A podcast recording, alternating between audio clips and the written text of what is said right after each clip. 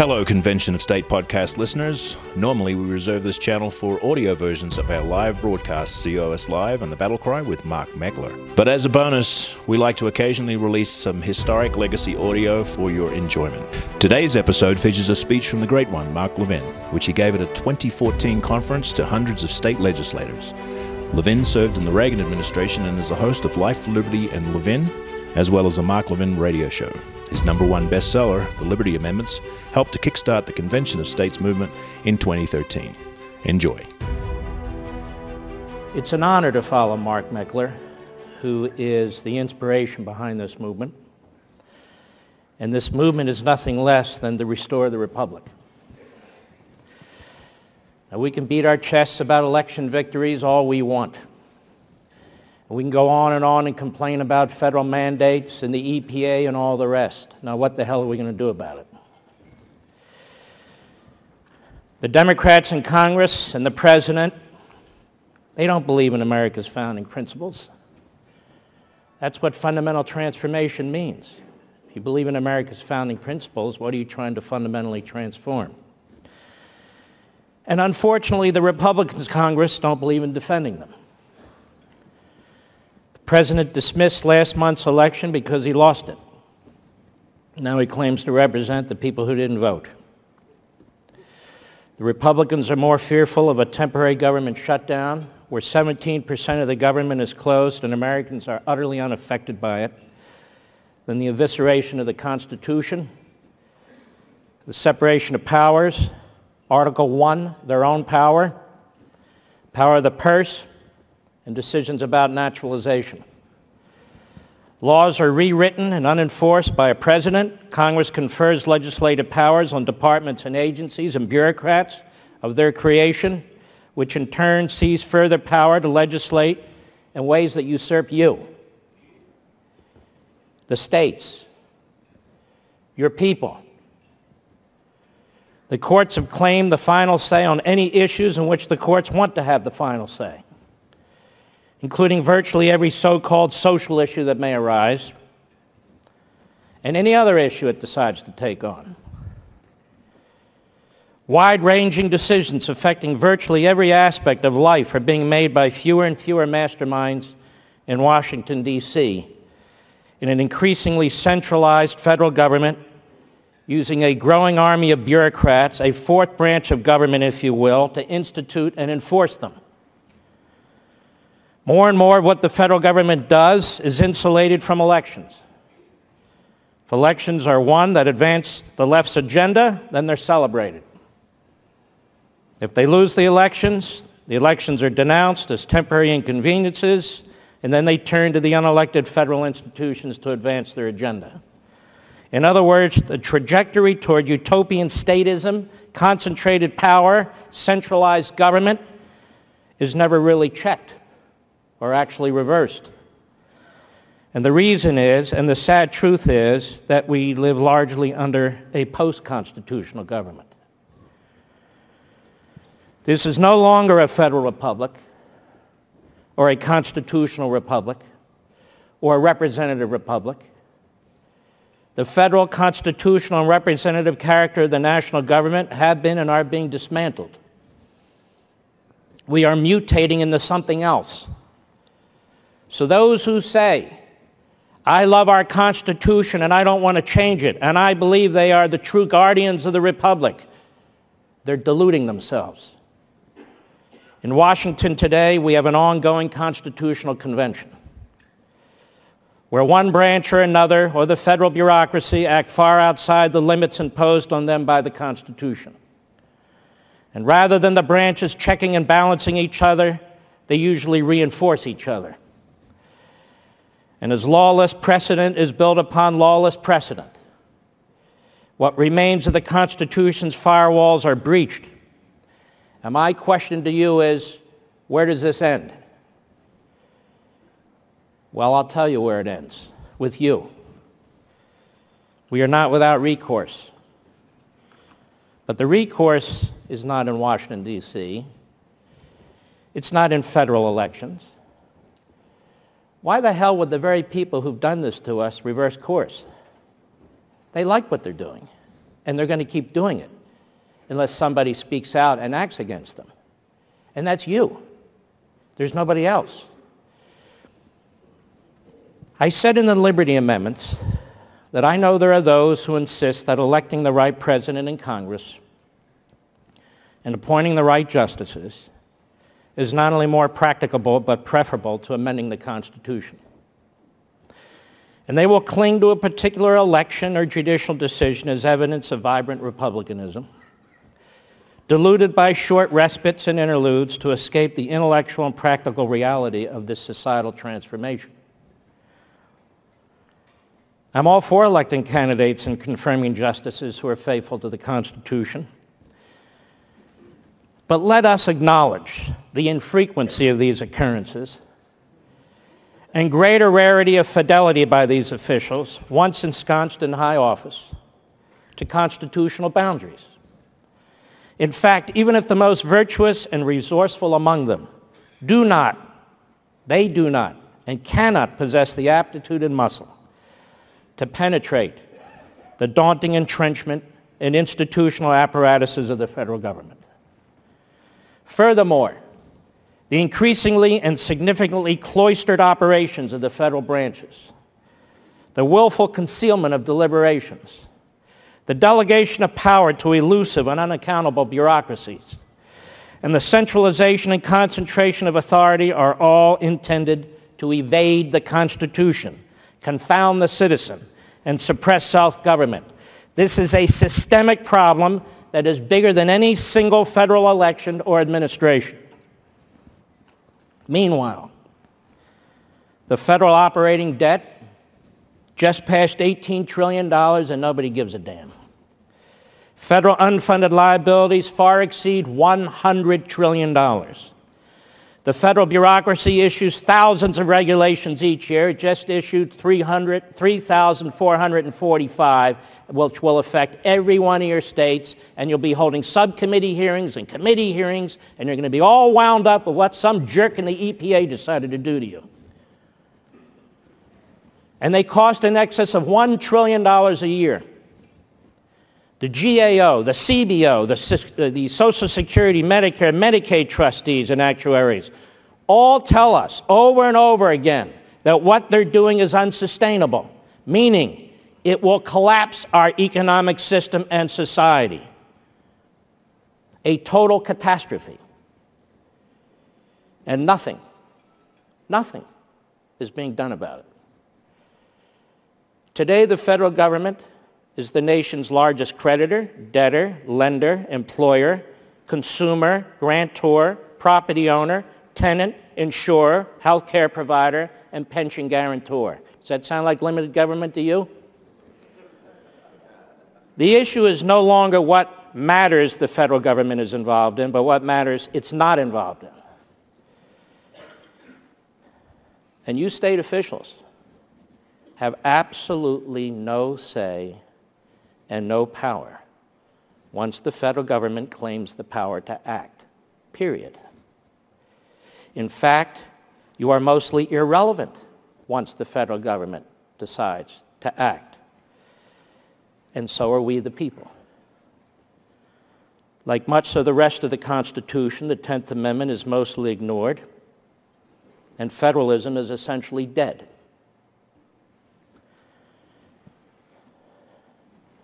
But there is recourse. There's a way to restore the republic, the Constitution, and the civil society.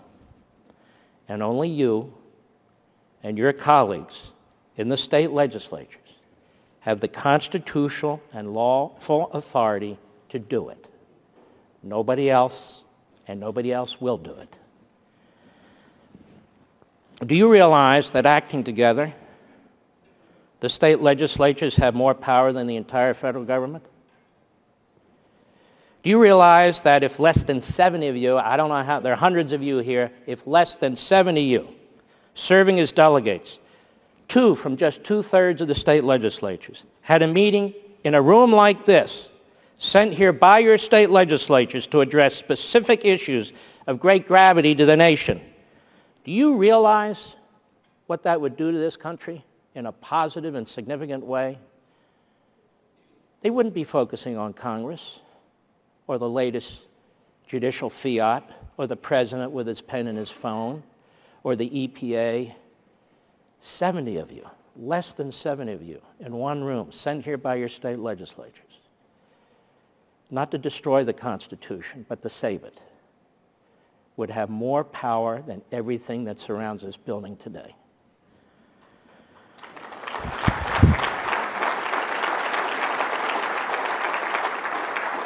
And like the framers, you don't seek power to advance your own agenda and for self-aggrandizement. You seek power to control power. George Washington could have been a dictator. He chose not to be. This country could have been very, very different. You're of that ilk. You're of that mindset. That's why you're here at ALEC today. Do you realize that you are empowered by a specific constitutional grant of authority? You, you, you, you, under Article 5, to save your nation from an out-of-control national government? Do you realize there can never be a runaway convention? Never, ever. It's impossible. Since three-fourths of the states must ratify whatever is proposed by the delegates sent by two-thirds of the states, to a convention. Do you know what a convention is? It's a meeting. That's what it is. And all you do is you propose specific amendments and the states consider them or reject them. Congress does this. It's done it before. Now you do it. It's your turn. That's why it's in there. The Convention of the States process is quintessential federalism. It's the purest form of representative government we have in this nation. And it bypasses the federal branches of the national government, and that was exactly the purpose. So I want you to understand that you as individuals, each of you, have a duty under the federal Constitution. You have a duty under the federal Constitution of the United States to this republic. You have a duty to save it. You have a capacity as state representatives and state senators, you alone, not your governors, not congressmen, not senators, not the president, not the courts, but you. Have it within yourselves. And it ought to be your number one priority when you leave here to help restore this republic and give us our Constitution back. This grant of power was drafted not by Mark Meckler, not by Mike Farris, not by two great professors, Barnett and Natelson, but by the same framers of the Constitution that drafted the rest of it. It's drafted in Philadelphia and approved by the delegates.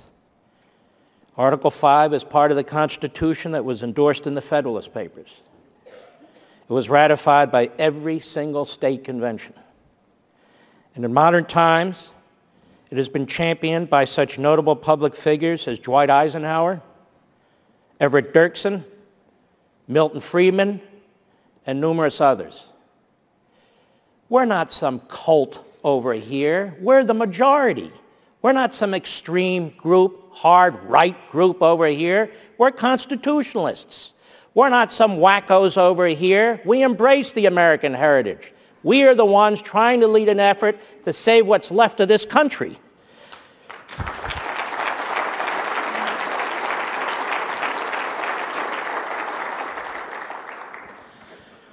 Now, I want to spend a little time, whatever time I have left, to take the toughest questions that you can muster and address some of your concerns.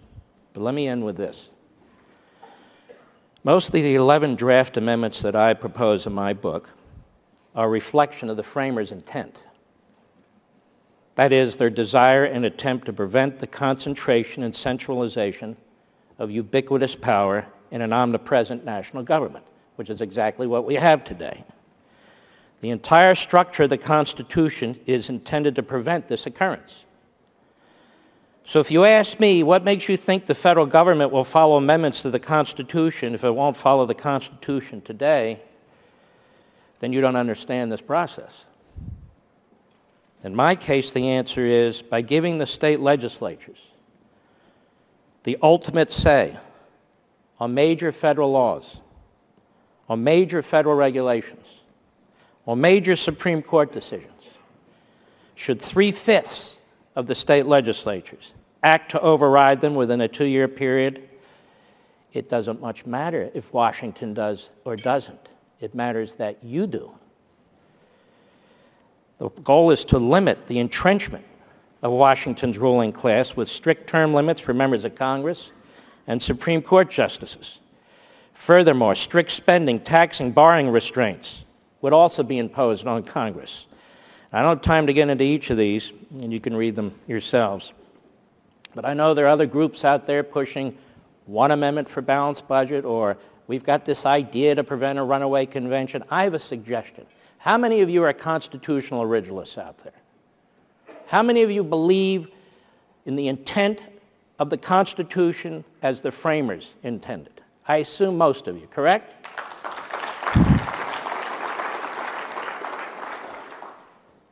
So why do we need to rewrite what they said?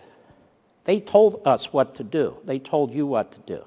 Why are we solely focused on a balanced budget amendment when the Supreme Court is a runaway court? Why are we solely uh, focused on a balanced budget amendment when we have other issues that are problematic, like the entrenched ruling class in the bureaucracy? If you're going to go through the process, this process, don't be myopic in my humble opinion. Don't get caught up in one matter. This is a structural, systemic issue. We're trying to restore the republic and save what's left of the Constitution. Yes, I'm all in favor of these, these, these budget issues, but why that and that alone? Well, because, Mark, that's how we can coalesce a group. No, I say you coalesce a group around saving the republic. That's what you do.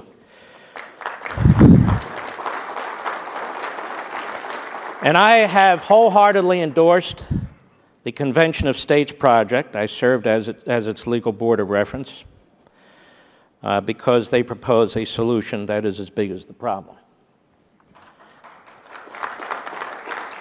And they are promoting state applications for a convention for the purpose of limiting the scope, power, and jurisdiction of the federal government. And uh, that's what needs to be done. And I encourage you to attend the Convention of States panel immediately after this breakfast. You're going to hear from some very brilliant people. And, I, and they also have a, uh, they don't pay me, by the way. I do this because I believe in it. And uh, that's why we're all here. And they have an excellent brochure that you can take with you. There's all kinds of people who are here, and when you leave, who will be available to assist you.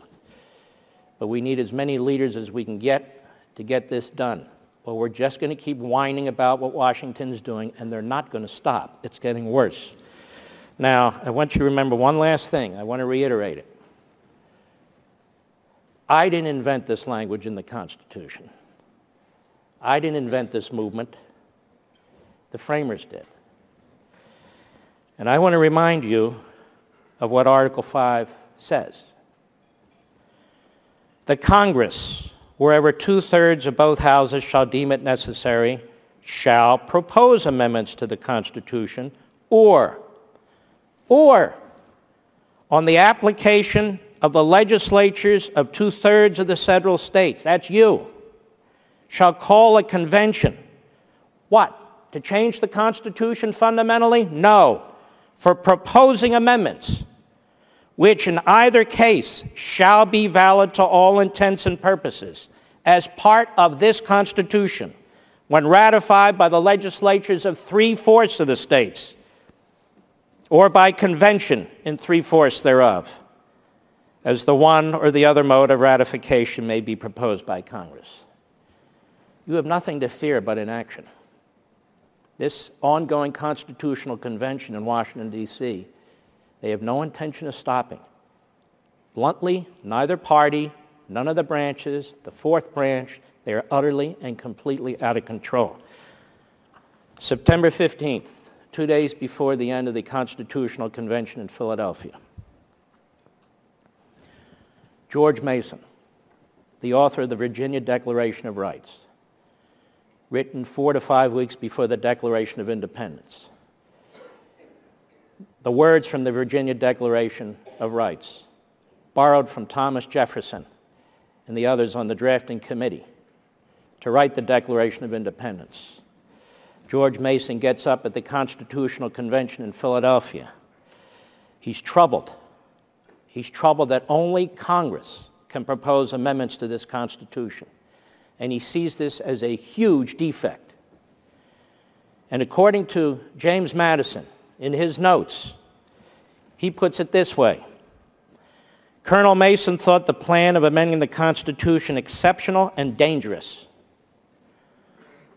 as the proposing of amendments is in both the modes to depend in the first immediately and in the second ultimately on Congress.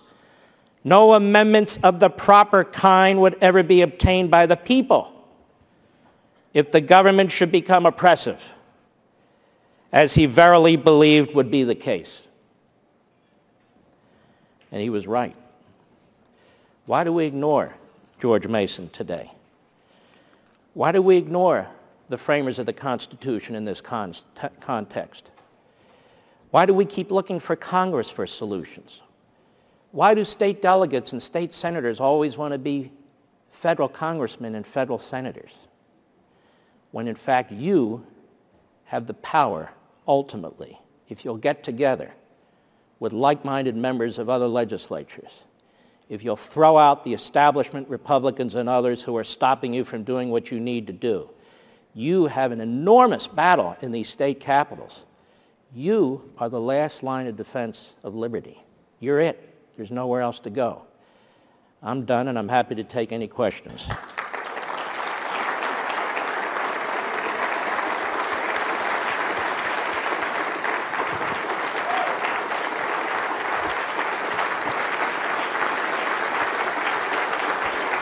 Thank you.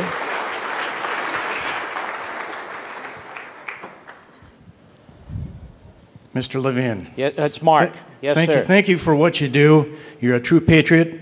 My question is, with an $18 trillion uh, debt, without the Constitutional Convention, what do you see as a timeline for the economy totally collapsing? All right, let me, let me, two things. The people who support centralized government call this process a constitutional convention. I just want to be clear. It is a convention of the states. It's important because all the fearmongers and scaremongers out there, oh, a con-con. The only con-cons are them. So it's convention of the states. That's number one. Number two, I don't know, but I'll tell you this. I don't even know how we're going to dig out of it if we start to dig out of it today. There's so many entrenched interests and so forth, but it, I suspect it has to be a gradual process if we still have time. And one of the amendments I propose in my book does, uh, uh, as I say in the book, borrows from uh, Milton Friedman, among others, and begins the process of limiting the spending of the federal government to a percentage of the gross domestic product. And so if the economy shrinks, the federal government shrinks. But over time, you want to reduce the percentage the federal government can spend. Right now it's 24, 25% to about 17 and a half, 18% if possible that will go a, a long way in gradually controlling how much the federal government spends. But I'm not pushing my proposed amendments. I'm just showing you what's possible. But my amendments sort of fit hand in glove. This is why I'm concerned when people say, well, let's just do this. Really? Well, how are you going to control the federal bureaucracy? Well, let's just do the balanced budget amendment. But that's $1.3 trillion. Or um, how are you going to control Congress? You know, Congress sits as a super, a super legislature over you. Congress was never intended to sit as a super legislature over the state legislature, second-guessing them on everything. This was Congress's power over here, and this is your power over here. They don't have plenary power. Nobody even asked them. Under what authority are you passing this law? They don't care. Well, that's a state prerogative. They don't care. So to say we're just going to deal with a balanced budget, I think is way too narrow, and, and people need to focus on all of it. My argument is we need to get back to what the framers intended. Who makes these decisions? Who is going to make these decisions? And the structure of the government means everything. I'll give you another example. What if, the, what if you pass a so-called balanced budget amendment and the president says, I'm not going to honor it? Like immigration. Well, screw you. Well, what are you going to do about it? Well, don't use the I word. Uh, don't use the power of the purse. Don't do this. Don't do that. So what's the point? I'm saying you make these decisions. And you don't get to make all of these decisions. It's just that if three-fifths of you, under my proposal, the legislatures decide, you know what, this is so out of control, we need to take charge of this issue. These guys in Washington, I mean, uh, I'm rambling a little, but let me ask you this. You're a senator. You're a United States senator. Does your United States senator consult you often, or does he consult the people in Washington more often? right? It's not like he has a list. Let's see. Do I, do I consult the, uh, the, the, the uh, Senate uh, Majority Leader in Florida, or do I talk to the Chairman of the National Council of La Raza? He'll take that National Council La Raza first and maybe get to the state senator, you know, with a 30-second phone call and stop bothering me. This is a huge problem. So you have no voice in Congress. You have no institutional voice in Congress since the 17th Amendment. You have no institutional voice in the courts. You have no institutional courts in the bureaucracy, and you don't have one in the presidency. Who represents the states? Nobody. The whole system has been changed. That needs to be fixed. We need to listen to what the framers of the Constitution said, and we need to be motivated by them. There's a lot of static out there with the media, with, with, with Republican officials, with talking heads on TV. I don't know about you. It's so, you get so sick of hearing these people. They don't even know what they're talking about. They're in there. They do their talking points and they leave the studio. You're dealing with real stuff. You're dealing with farmers and ranchers. You're small businessmen and women. Problems on the border. A court, boom, makes a decision and you're out of business. They, they take over the whole issue for you. Or Congress passes a law, Arizona, and the Supreme Court decides Arizona has no say on immigration within the borders of Arizona. What are you talking about? That's not what the framers said. That's not what the Constitution says. Well, that's what five justices said. Actually, it wasn't even five justices. Kagan recused herself. So what power does Arizona have? Zero. None. So take your power back. That's not a balanced budget issue. That is a, uh, that is a, a, a, when they met in, uh, in Philadelphia, they didn't just sit there and say, hey, let's, let's talk about balanced budgets. They said, let's talk about liberty. What kind of government do we want to live under? And that's what this convention of the states is all about.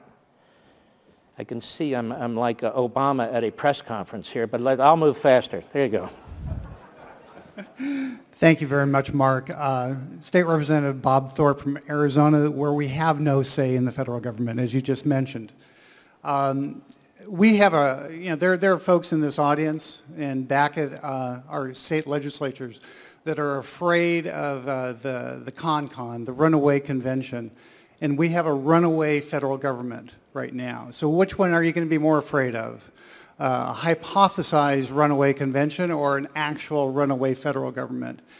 So what I'd like you to do is uh, instill some backbone if, if there's some folks here that need well, let's, it. let's do it right now. and, and talk a little bit about uh, the John Birch Society. No, and, I'm not going to. And, and, and, how, and, and these folks are detractors and how we have to stand up to these folks. Thank you. The John Birch Society, well, they have 14 members? Keep traveling around to the same state capital? I mean, really, you're worried about the John Birch Society? If you're worried about the John Birch Society, let me suggest you shouldn't be here. That's just the thought.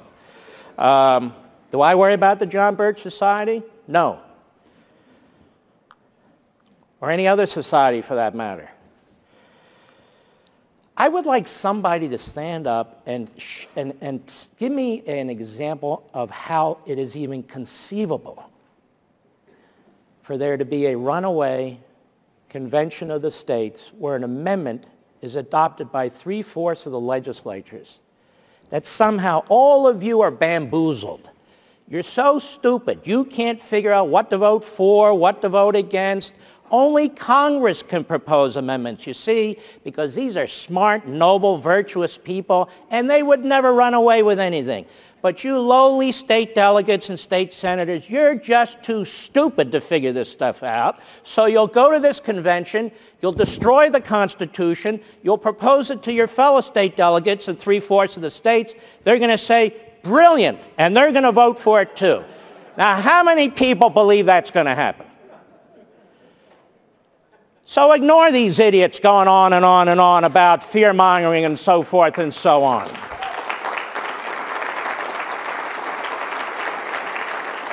Now, let me give you another scenario. We have a president of the United States who says, hey, Congress won't act, I will. Excuse me? Congress won't act, I will. Well, what's that? Sounds like a runaway convention to me. And Congress says, oh my God, what are we going to do? What are we going to do?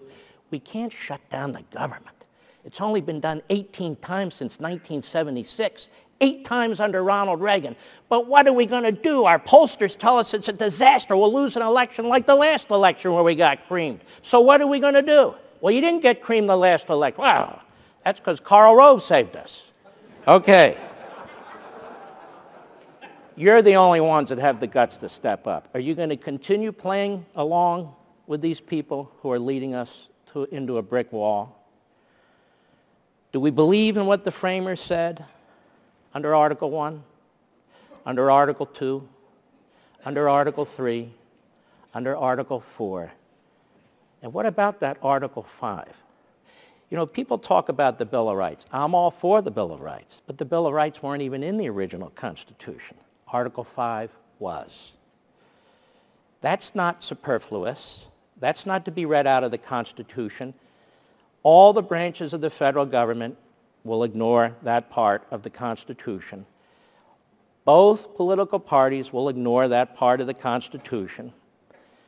Uh, we have one political party that is fundamentally transforming America, and we have another political party that is watching them fundamentally transform America. So it's really up to you. You're the true conservatives. You're the true constitutionalists. It's up to you to do something about this because you haven't been poisoned by this city. Uh, but I can't even conceive of a scenario in which there would be a runaway convention that would have any impact whatsoever. Moreover, you have patriots who are meeting now in advance to ensure such a ridiculous scenario never happens, talking about processes and procedures, how many delegates would be sent by the state legislatures, how the state legislatures could recall a delegate who, who goes off left or right or whatever, maybe a member of the John Birch Society and they didn't know about it at some point. And they can recall that person or what have you. What's being discussed is something you should participate in. When I read that this Assembly of the States is getting together and there's 110 members. 110? Where the hell is everybody? Where is everybody? There should be 2,000. There should be 3,000. They should be quaking in their boots on Capitol Hill. What the hell is going on at Mount Vernon? There's two or 3,000 state representatives and state legislators meeting right now to figure out what to do to us that alone would shake up this city.